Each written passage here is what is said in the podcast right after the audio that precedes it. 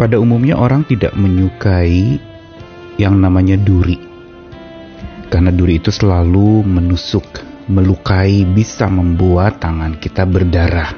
Namun, kalau kita tanyakan kepada pohon mawar, apakah buat mereka duri itu menyakitkan?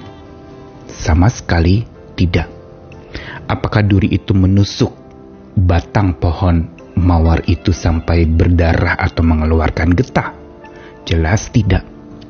Karena bagi pohon mawar, duri justru adalah pelindung pertahanan untuk sekuntum mawar itu bisa bertahan.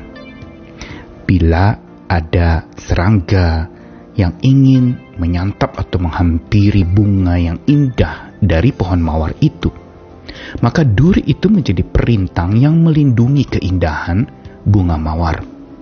Dan kalaupun sampai bunga mawar itu sudah layu, sudah selesai masa berkembangnya. Maka ketika batang pohon mawar itu masih ada durinya, masih ada akarnya, maka dia bisa bertumbuh lagi dan menghasilkan bunga mawar berikutnya. Mengapa saya berbicara tentang duri? Kehidupan kita sebagai orang percaya memiliki duri-duri kelemahan di dalam diri. Hanya memang orang tidak menyukai untuk itu ada di dalam dirinya. Siapa yang mau kelihatan lemah? Apalagi siapa yang mau kelemahannya diketahui oleh orang lain? Sedapat mungkin dia akan tutupi begitu rupa dan dalam rangka menutupi kelemahannya, dia menjadi tidak sadar bahwa dirinya ada kelemahan. Apalagi kalau tidak mau sadar adanya kelemahan, pasti seseorang itu juga sulit dan tidak mau menerima adanya kelemahan dalam diri. Selalu mau tampak kuat, selalu mau dilihat orang kuat, dan selalu menjadi orang-orang yang kuat. Dan di sinilah sebenarnya awal mula kejatuhan seseorang ketika dia menyangkali sesuatu yang sebenarnya ada di dalam dirinya. Tuhan sering kali menaruh dan menitipkan kelemahan di dalam diri kita, bagaikan duri di dalam daging yang memang tidak enak adanya. Tetapi justru lewat adanya duri di dalam daging itu, Tuhan ingin menyatakan satu rencana yang indah. Dan sekaligus dengan adanya duri dalam daging itu, Tuhan juga ingin mengubah setiap orang tidak lagi pongah. Karena lemah diri kita akan cegah pongah diri kita untuk bertumbuh subur dan melukai banyak orang, bahkan menyakiti hati Tuhan. Saya Nikolas Kurniawan kembali menemani di dalam Sabda Tuhan. Hari ini dari 2 Korintus pasal yang ke-12, ayat yang ke-7 sampai 10. Dan supaya aku jangan meninggikan diri karena pernyataan-pernyataan yang luar biasa itu, maka aku diberi suatu duri di dalam dagingku, yaitu seorang utusan iblis untuk menggocoh aku supaya aku jangan meninggikan diri. Tentang hal itu aku sudah tiga kali berseru kepada Tuhan supaya utusan iblis itu mundur daripadaku. Tapi jawab Tuhan kepadaku, cukuplah kasih karuniaku bagimu. Sebab justru dalam kelemahanlah kuasaku menjadi sempurna. Sebab itu terlebih suka aku bermegah dalam kelemahanku supaya kuasa Kristus turun menaungi aku. Karena itu aku senang dan rela dalam kelemahan, di dalam siksaan, di dalam kesukaran, di dalam penganiayaan, dan kesesakan oleh karena Kristus. Sebab jika aku lemah, maka aku kuat. Sebuah komitmen iman yang cukup ekstrim dalam tetapi bermakna luar biasa dalam diri Rasul Paulus. Yaitu ketika dia menceritakan tentang penglihatan-penglihatan yang dia alami dalam masa pertobatannya. Kembali ke jalan yang benar yaitu jalan Tuhan Yesus Kristus yang dia semula tentang. Para pengikut Kristus dia tentang bahkan dia ingin bunuh. Tetapi Tuhan mengubahnya dia justru menjadi pro Kristus hidupnya menjadi berkomitmen iman yang dalam kepada Tuhan Yesus dan Justru itu karena komitmennya yang dalam, dia juga punya komitmen yang dalam di dalam proses pertumbuhannya. Sehingga dia menyaksikan bagaimana Tuhan membentuk dia justru lewat kelemahan dirinya.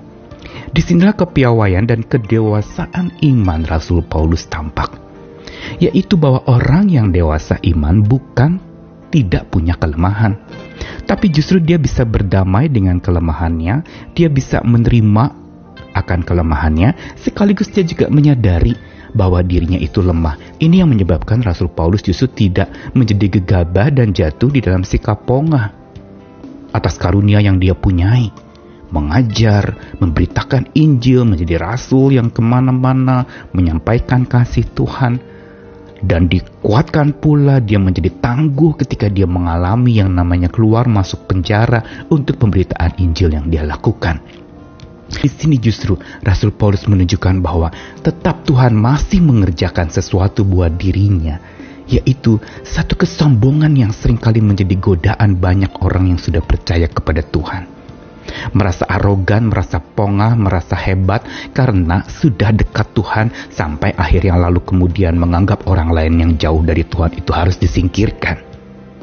Dan Rasul Paulus mengatakan, justru supaya aku tidak meninggikan diri, karena pernyataan yang luar biasa tentang penglihatannya mengenai Tuhan yang dia jumpai, maka dia katakan, aku diberi duri dalam daging yaitu utusan iblis untuk menggocok aku, supaya aku jangan meninggikan diri. Kesaksian Rasul Paulus ketika dia menyadari bahwa ada kelemahan yang ditaruhkan di dalam dirinya yang dia katakan itu utusan iblis. Dan dia mohonkan kepada Tuhan untuk utusan iblis itu mundur daripadanya. Tapi justru jawab Tuhan mengejutkannya. Tuhan menjawab dengan mengatakan, cukup kasih karuniaku bagimu justru dalam kelemahanmu lah kuasa Tuhan menjadi sempurna. Biasanya orang menutupi, menyangkali, tidak menyadari adanya kelemahan, bahkan menganggap orang lain yang lemah dan dirinya kuat. Apalagi menerima kelemahan. Tetapi justru lewat apa yang disaksikan oleh Rasul Paulus, dia malah mengatakan, aku lebih suka bermegah atas kelemahanku. Dia bukan sekedar menyadari dan menerima, tetapi dia bermegah atas kelemahannya Justru lewat duri dalam daging itu, lewat duri-duri kelemahan dalam diri itu, kuasa Tuhan turun menaunginya. Dan bahkan kuasa Tuhan menjadi sempurna di dalam kelemahannya.